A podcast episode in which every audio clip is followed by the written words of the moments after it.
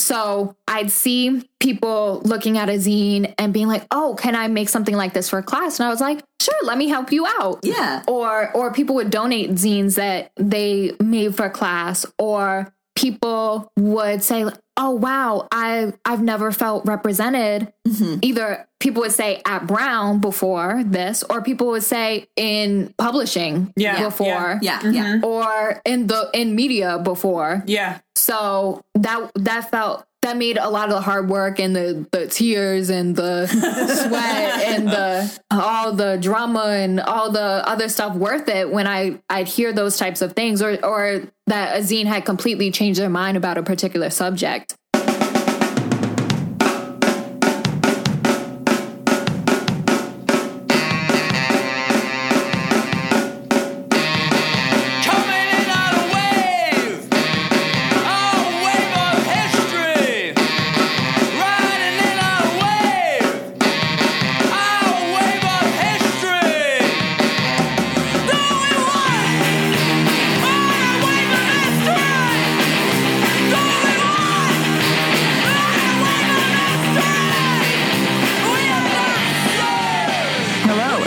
Drawing a Dialogue Presents Episode 2. Here on Drawing a Dialogue Presents, we interview comics educators, academics, historians, and anyone else involved in comic scholarship.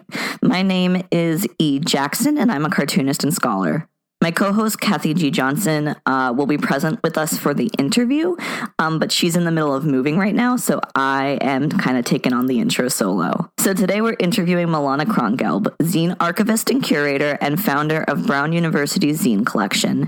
Milana is a current student at Brown University, and she founded the zine collection in 2016. I actually uh, first had the opportunity to visit the zine collection while I was in the process of applying to graduate school.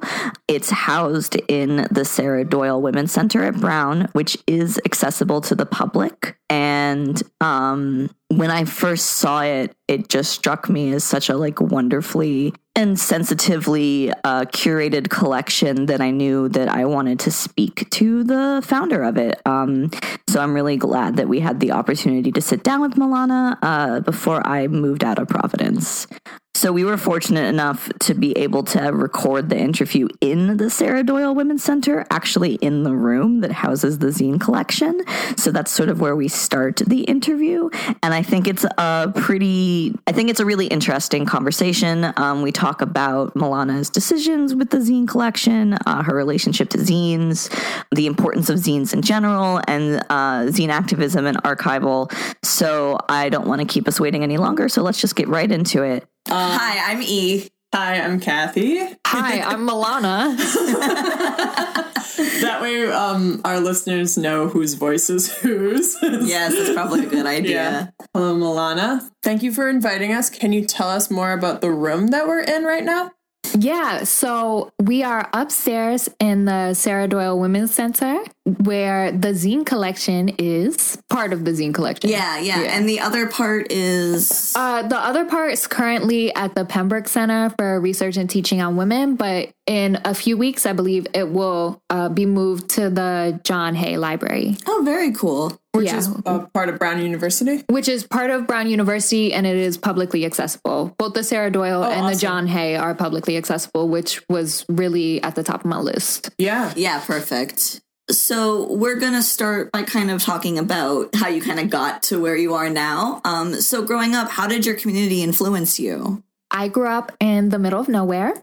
Um, and so my parents got divorced when I was really little, like when I was two or 3 Uh, and my mom is black and my dad is white. My mom is Christian and my dad is Jewish. Um, they come from different class backgrounds. They don't like the same type of music. Um, my mom's an extrovert. My dad's an introvert. Like they like different food. I don't. They. I. I guess they were married. Um. So. Uh, and and then eventually my mom got remarried, and that was a whole difference to my stepdad, Mr. John. Hi, Mr. John, if you listen to this eventually. uh, also, hi, parents. So I guess I, from a very young age, I was used to feeling difference and recognizing difference and um, being able to navigate different spaces, Right.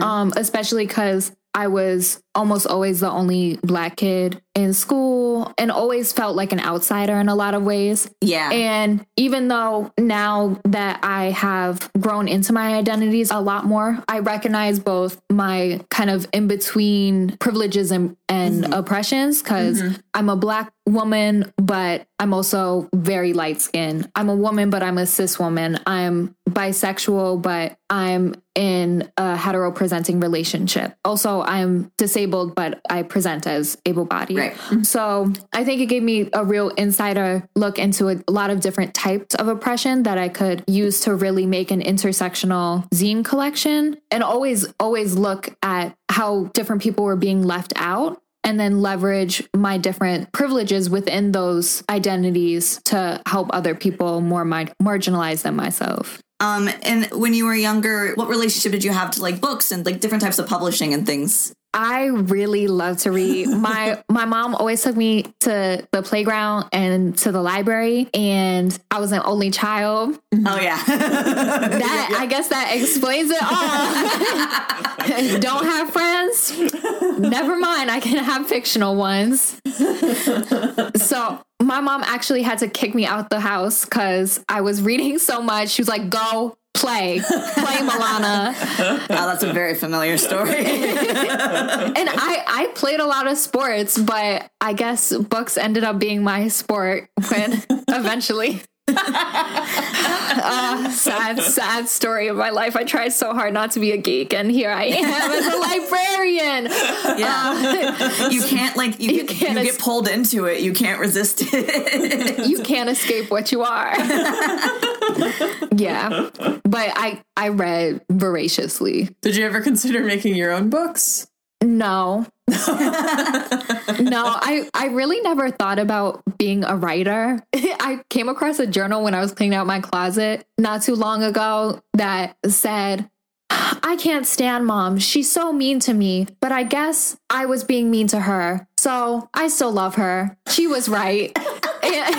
So that so that that was the extent of my writing. I was you know, I was never super into writing. I guess I tried to write poetry. Looking back, it was like really angsty like Ugh, nobody understands me and my second grade self. it was really, it was not that serious. It was not that deep. Um, yeah. I, so I just, I would much rather read than write. Even still, I, mm-hmm. I like to think that I could be some famous Octavia Butler status writer, but it ain't gonna happen. it's um, good to have those high ideals, though. Like, yeah, future self, if you listen to this and you're like, you are wrong, please, please, I, I hope, I hope I'm projecting good vibes into the future, but I, I don't, I don't know. So you're a student at Brown. What brought you to Brown in the program that you're in, and what is the program that you're in? So I'm in ethnic studies. Hmm. LOL. I was such a different person when I came to Brown. I was a little bit in the sunken place when I was a senior in high school. So mm-hmm. I came here for international relations. Mm. Okay. Why did I do that? I was really into Model UN once again. Question mark. Um, but but looking back, i, I kind of see it. But I thought I would like the Watson Center because it was like this big thing that like seemed good on the website. Um, and then within a week of coming here, I dropped international relations. Oh my gosh. Uh, so I was actually in between choosing here and the School of Foreign Service at Georgetown, which is the polar opposites of Brown. Interesting. Literally the polar opposite. Yeah. like you have nonstop requirements. It's conservative religious school. Mm-hmm. And I chose a school with no requirements that's really liberal. So I don't know what I was thinking. But but I think I chose right for me personally. And here I am. I I thought I was gonna be like history because I've always been a history buff. That's another Right. thing. Like even when I was little, I would read as much history as mm-hmm. possible. Once again, you cannot escape your your geekdom, it will follow you. It will. It, It will follow you. So I thought like maybe I'd be a history major, but then I was like, skirt, this is a really racist department. Mm-hmm. And uh-huh. so then I ended up going to Africana studies, but wasn't so about that because I'm a disabled student and mm-hmm. though those classes, some of those professors are trifling. Like that's a lot of work. that's a, a lot, a lot of work. Yeah. And like there's also like it's it's very masculine at times, Right. not like as queer as I would like. So I was like, peace out, Africana studies. I love you. You help me. But um, I'm gonna move over to ethnic studies. So that's where I'm at now. So within ethnic studies, what's your like field of focus? I think technically on the sheet it says that it's like black identities, queerness, and art. Basically, I just took what I wanted and tried to put it into a major. I swooped in right before they changed the requirements for ethnic studies. So literally the last semester, right, I, I swooped in like it was a DM, like and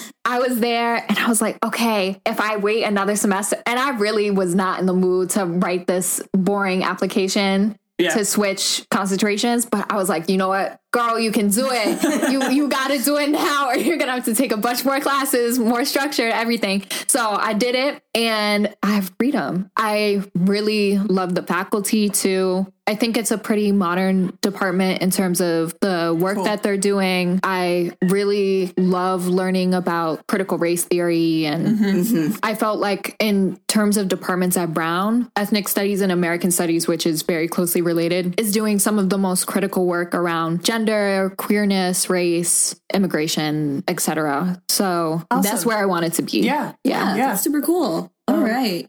So let's talk about zines now. Um, how and when did you first sort of learn about zines and uh, what they are? So I had never heard of zines before I came to Brown.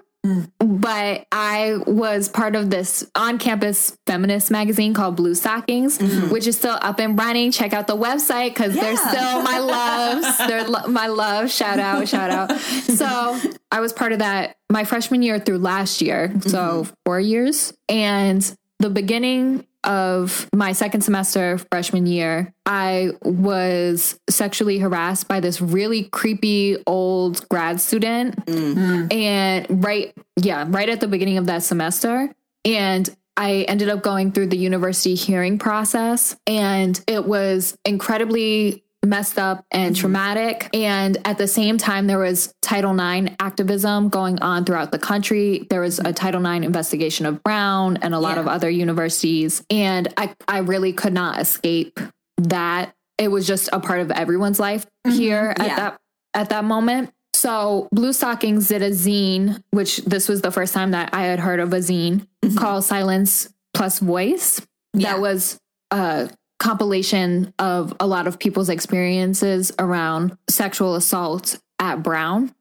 Uh, I helped make the physical zine, and it was the first time that I felt heard. Yeah. Like, uh, and I really felt that, oh wow, I need to think about this medium. I need to think about zines because this this is really my step towards healing. Like this was the first step I had taken towards healing. right. So I went home over the summer and came back the next semester and was able to hand a copy of the zine to President Paxson at a sexual assault task force meeting mm-hmm. and then talk about all the messed up crap which the university had put me through. Yeah. And I felt like not only was the zine emblematic of my healing process and kind of this this arc, but also it was this physical object that uh not it it represented all of these stories together, Yeah. which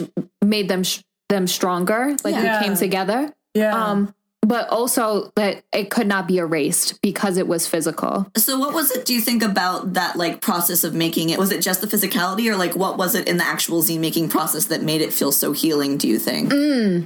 So I think part of it was the actual physical process. Right. I think it was that I was with a group of people who I knew but hadn't known on a real intimate level. Mm-hmm. But we were dealing with this difficult subject together. Right. And it allowed me to provide voice for other people. Yeah. Uh, and I didn't necessarily have to talk about my own experience. I often had been contacted over the course of the semester to anonymously talk about what I was going through for different publications.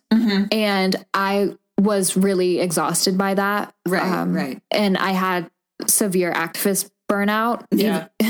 Even though I, I mean, I just had general PTSD, but I I was helping other people get their story out who had chosen to put their story out there. And that felt really liberating. Yeah, yeah. Yeah. So, like, being able to assist in other people sharing their voices is so it's not the focus is less on you and being able to build a community around this. No, no, Yeah, I- yeah. yeah. exactly what you're saying. Yeah. There I felt held that there there was a, a sense of community there that allowed me to not feel so isolated. Yeah. And even even though I did have my friends that supported me and my partner, um, and who were still together like four plus years later, Yeah. um, it was still just a very lonely experience. Uh, even the fact that I st- just stayed in my room a lot, Yeah. um, and didn't really want to go out. So it felt real, real freeing, really freeing. Great. Yeah. Awesome. Yeah. So, sort of what led you to building the zine collection? So after that whole thing with the sexual assault task force, uh, like a week plus later, I totally unrelated got a concussion. Oh, Ooh. wow. Yeah. So surprise.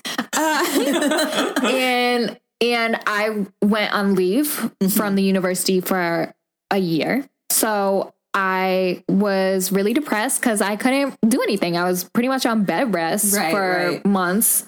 And for a while, the thing that got me through was just collaging because I couldn't I couldn't watch TV for a while. Mm-hmm. I couldn't do much.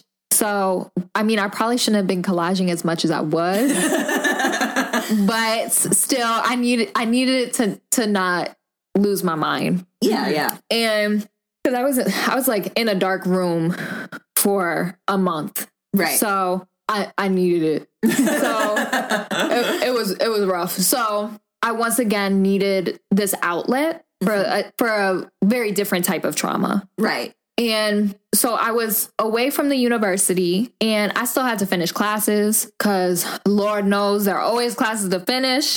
and so one of the classes was for Gail Cohee, who mm-hmm. is Dean of the Sarah Doyle Women's Center mm-hmm. and who I love very dearly. And she she and I were talking and I was like, so what if I started this zine collection Yeah. for yeah. the Sarah Doyle? And she was like, sure. While you were on leave, you presented the idea. Yeah. Oh, okay. Uh, I mean, looking back, I'm like, why would she say no? uh, so my final was writing this grant application. Okay. and I started me I'm once I was feeling a little bit better, of which was not until like August, and I got concussed in November. I ended up meeting with the zine librarian at Vassar, and they had a fairly new uh, zine collection. And I started emailing different people, like seeing if this was a possibility. And then like I tried to apply, and they were like, "Students on on leave like can't apply," and I'm like, oh. like why? Why not? Why not? So i got i got my application in and i i was like ready to go back to school and then i applied and i got denied. Mm. And it was just like really heartbreaking after all this hard work and everything and then I, I applied again and I got accepted. And I was like, I, I made it, I made it. Uh, and then I, I kept applying to different grants and I kept getting accepted and I kept asking people and just hustling, hustling, hustling, hustling. And I started to buy zines and started to see people's reactions. Yeah. And it, it was uh, a Rolling Stone. Yeah. So I'd see people looking at a zine and being like, "Oh, can I make something like this for a class?" And I was like, "Sure, let me help you out." Yeah. Or or people would donate zines that they made for class or people would say oh wow i i've never felt represented mm-hmm. either people would say at brown before this or people would say in publishing Yeah, before Yeah. Yeah. or in the in media before Yeah. So that that felt that made a lot of the hard work and the the tears and the sweat and the all the drama and all the other stuff worth it when I I'd hear those types of things or or that a zine had completely changed their mind about a particular subject. Yeah. It was so validating, but also like, wow, this is actually what I wanted to happen. Um, or to see little communities build around zine making. Cool. Yeah, cool. And it seems like community building is sort of like an important part of like your practice, right? Like that sort of seems like what you're motivated by in a lot of ways. I would hope so.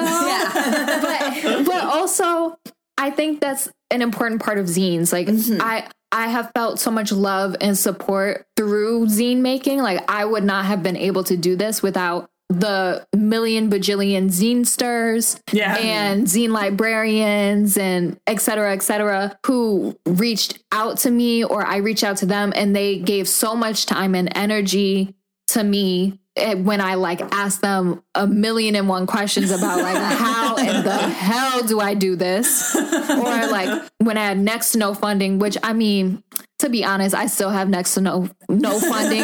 so if, if you're looking to donate some Z's or some money, hit me up. But but when I really had no funding, I'd be like, is there anything you can donate? Um and and now I feel some kind of like I don't ask Zinester straight up if you can donate because I want to compensate people for their labor mm-hmm. which I feel pretty strongly about academic institutions with zine collections not asking Yeah. for Yeah. donations. But I was in a little bit of a different position because I, mm-hmm. I'm- I was kind of an individual Yeah. doing this. I'm, I wasn't institutionally supported. Are you connected to the Brown University like library system or I am through the Pembroke Center. Right. okay? So, but that's half of the collection, and they don't do purchases. Okay. Yeah. So they were able to purchase some to make up for the for doubles because um, once we decided to start archiving, then there just needed to be like a whole bunch of doubles. Oh, So you have you have um, sort of the public ones to read, and then you have an archive of the same copy. In theory, Okay. Yeah. yeah. So actually, I'll get back to that in a sec. But uh, so the collection officially opened in the beginning of 2017, and there I met Mary Murphy, who's the archivist at Pembroke. right. And she was like, This is really great. Would this be something you're interested in archiving? And I was like, As a matter of fact, yes. So I think it's really important to have something that's very publicly accessible, like the Sarah Doyle, that has always functioned as a type of community center. Even though it is located at Brown, I think one of the things that the Sarah Doyle does best is really uh, not closing itself off from non-Brown affiliated people. Cool. And then the there's the Pembroke Center collection, which will be archivally preserved, also in a publicly accessible space. So, but it is it does have that kind of academic feel. Yeah. Yeah, I was going to ask what sort of um, challenges have you encountered, uh, like creating this like archive of zines within this like academic setting? So I just mostly didn't care about the rules and regulations because I was like, wow, these rules and regulations are mostly very problematic. So for people who may or may not know, Library of Congress terms are the terms that librarians writ large use, but they are terrible and incredibly outdated. the the one positive is that everyone uses them, so they're very easy to search. So unlike the overarching scope, um, there's like a list of Library of Congress terms. So if someone was searching for the collection with LOC terms, then they could find it. But I just didn't use them for the collection. um, I like. I'm trying to think of some egregious examples. I mean, their language around immigration, like they use alien uh, which is gross. Right. Um, I mean, their language around trans people is like grossly outdated. Uh, et cetera, et cetera. So mm-hmm. I was just like, well, screw that.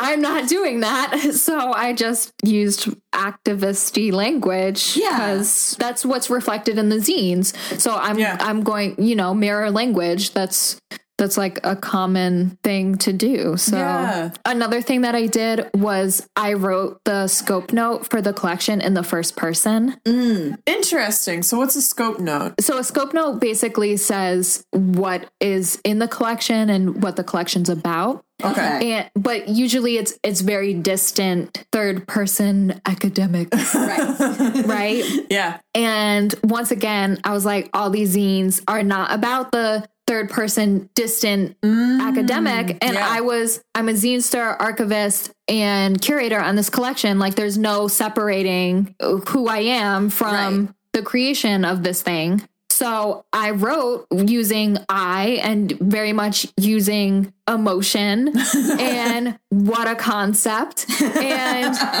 and it was it was not unbiased, but nothing's unbiased. Yeah. Yeah. And Yeah. and also talked about how putting the zines in the like I'm I'm not just doing this for um Brown to add like diversity credit. Yeah. Right. Yeah. Right. Um because, you know, 10 years down the line when Brown may or may not use this and be like, "Oh, by the way, we have the zine collection. See, we we we do include trans people. We do include people of color in our collections." I'm I'm going to be like, uh once again, one of your queer POC students did all of that work. Yeah. Right. Yeah. And I don't want you to capitalize on it without making substantive change. Yep. Right. Yep. Awesome. Yeah. Um, and how did you approach, like, when did you start approaching zinesters? Like, where do you approach them? How did you start building out the collection? Yeah, Etsy. That's really good. That's a good one. Etsy is so addicting. I don't even know. How to, my OCD definitely really kicked in. Like I have so many organized lists lists on Etsy, like different types of zine. Like it's it's really a problem actually. Like I've lost a lot of sleep over just oh I can add. one- Never mind. You don't need you don't need to know my bad habits. But but but in any case, one great feature about Etsy, besides the fact that it allows people to sell their crafts, is that you can direct message people. So I just direct messaged a bunch of people, or I uh, say once I message them, "Do you know anyone else I should be looking out for? Do you Yeah. do you know any good librarians? Do you know any good zinesters I should talk to, etc." So it, um, the network kind of spread. I haven't gone to a lot of zine fests just because I'm in school Yeah. Yeah, Yeah. but Ripe Expo, Yep. right? Uh, I went and I networked with a bunch of people there. Awesome. That's great. And with building it out, did you have any like goals in mind for like the type of zines you wanted to acquire, or were you just sort of like grabbing whatever you could find? Mm. So I think this is kind of a complicated question, mm-hmm. actually. So I think I learned a lot as I went on, and my scope got a li- like narrower and mm-hmm. narrower. The overarching theme is marginalized identities and social justice activism. Mm-hmm. I think it could also be considered to be about gender and sexuality. I think when I first got money, I had never had that much money in my account. so I bought some zines I probably shouldn't have and have since weeded those out. Okay. But I have, I now curate better than I did then. And what's your like process for curating? I think it's definitely shifted since um since I started working with Pembroke because before it really was focused on what would be useful for students Okay. which is still very much the case. Um, students are people who generally use the center. Yeah. Yeah. But since then, it has also shifted to what do I think is going to disappear? What do I think in however many years is going to be valuable for researchers, for people looking back historically? So I think there's a balance there. So something like a zine on No DAPL is really important now, but also will be really important years from now. Yeah.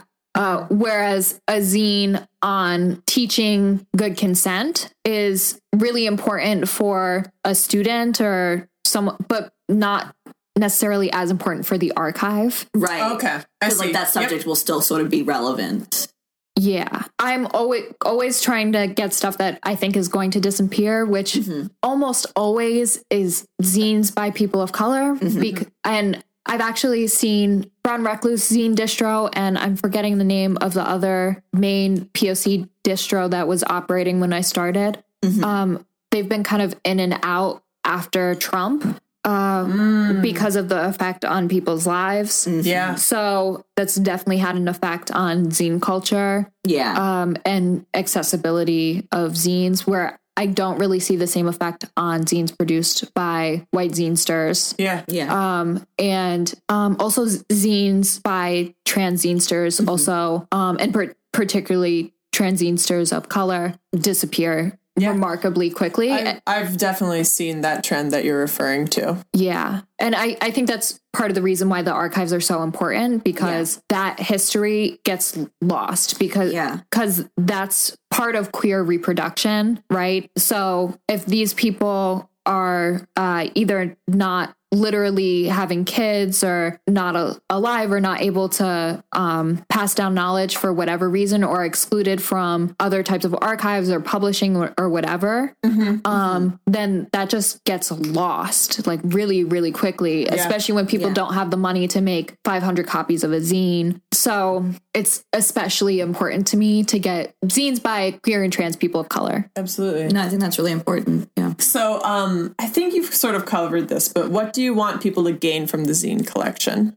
I mean, first and foremost, I want people to enjoy it. That's Yeah. important. That's very important. yeah i mean i i want people to use it and i think my biggest complaint is that the space that we're in right now is not physically accessible but i will say that anyone working the front desk can bring down stuff Yeah. just throwing that out there but No, absolutely. yeah absolutely. um es- especially as like a disability activist unfortunately there's nothing like i can do about it right now but yeah. yeah.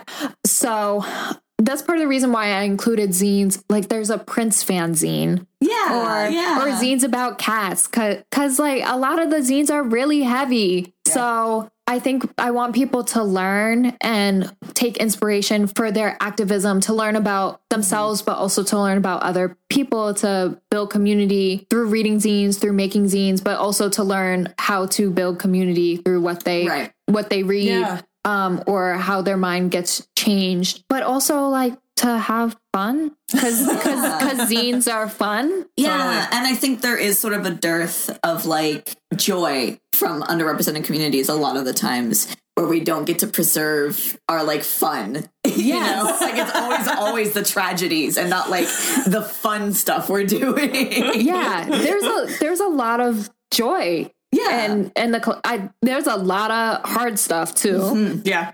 Yeah. but there's also a lot of joy so i i want people to be able to see themselves represented and if they don't see themselves represented to question why mm. Yeah. and because zines are so accessible to make themselves represented Yeah. yeah, Absolutely. yeah, definitely. How does the zine library play into your future plans? Ah so i've i've taught about a bajillion zine workshops at this point Cool. Awesome. which I really love to do. Everyone tells me, Malana, you're gonna become a librarian long term, and I'm fighting it. I'm fight, I, but you you will become what you are. Uh, Stop being a geek. Librarians are really cool though. I'm a big fan of librarians. I mean, I have I have the glasses and everything, so I probably will end up being some sort of librarian eventually, despite like all my middle school fears. So, but I I definitely want to do something more directly with people um, Yeah. before I do that. I also am dreading going back to school for library school. Ah, Oh, yeah. like the MLA. Yeah. so MLS. MLS. MLS. is a citation. Where have you taught like workshops? Like part of Brown University, or have you traveled? So I get asked all the time to teach workshops here, uh, not just for Brown students. I've taught for teenagers. I've, I've taught a, a lot of different zine workshops. I also taught last summer at a camp. Yeah. Yeah. So my babies. Cool. Um, how do you think that um, activism will continue to influence your life? I don't think it can not. Yeah. I, I think it's very Yeah. much who I am. Yeah. So, yeah, I, I think my personal problem is trying to separate out a space for myself Yeah, yeah. because I, I am such a passionate person and I Mm-hmm. love learning. And a lot of my hobbies are also activist related, like, like zines, for example. Yeah. Or even I, I'm a big music buff, but I, my brain doesn't start or doesn't stop turning. You know, Mhm. um, that's why I'm I'm really grateful for Janelle Monáe. You know, Yeah, yes. pray praise her. Just so fantastic. I, like I'm literally tearing up right now. But I understand. yeah. Anyway, um, so hopefully I can find more dirty computers in my life. yes. Yeah. So Oh, I was going to ask you because I thought it was really interesting. I know, like, you've written before about like collage and zines as being like a form of healing and self care, and I was wondering um, if you could talk like a little bit to that. Like, how do you view zines as like a form of self care? Yeah. So I think the general process of making a zine can be very cathartic and mm-hmm. healing because you can write whatever you want in them. Also, I think zines are one of the few mediums available to us today that can be completely free of surveillance. Yeah. Yes, Absolutely. Yeah, So I think, especially for communities that are heavily surveilled, um, or for example, for um, someone who is questioning their gender and wants to use a different name or, or try that out, something like that, zines can be really healing and and a, a really important space to to play. yeah, I mean, for me personally, I said this before how much, how important the self care aspect when I was first introduced to zines, how important it was. So, yeah, I, th- I think it's really boundless. Yeah. Um, and a lot of zinesters frequently talk about how important that aspect of it is. A lot of zine, per zines in particular, personal zines, read as kind of diary entries. yeah. Yeah. Um, but that you get to share with people, and of course, like the community aspect to it. I do think sometimes people can get caught up in zine making where it becomes another chore or another thing where they feel pressure around. Yeah. And that's when you need to take a step back or something.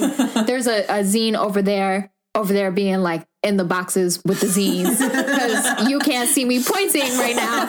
Uh, that that self care tips for zinesters at Zine Fest. Mm-hmm. And I I think part of that is it's like drinking water mm-hmm. or making sure you have something to eat, things like that. That some sometimes there's a hustle that goes along with independent publishing mm-hmm. if you actually choose to sell and it's it's not just leaving it at a coffee shop. Yeah. So I, I think there's this balance between self care and and when capitalism enters it, Yep. then you know there there there you go yeah so Yeah, thank you so much. Um, is there anything that you want us to plug or that you want to plug?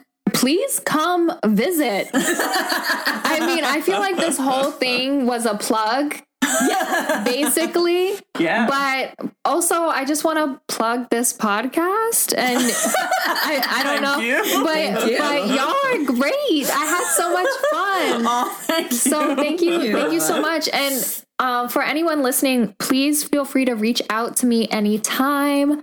I am very open to questions. I also know I'm the librarian at the Sarah Doyle. That's another.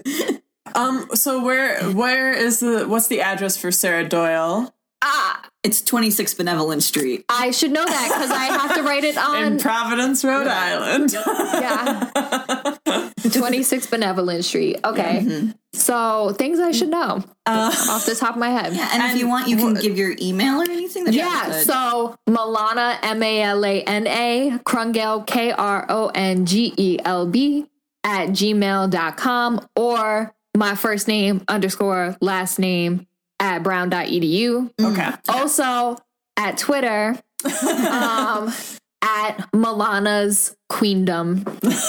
Wonderful. Perfect. Yes. Um, and then we always wrap up drawing a dialogue with the question, uh, "What are you reading?" I just finished, actually, I didn't just finish it. I should have just finished other books. So please, please, Maj, don't be listening to this.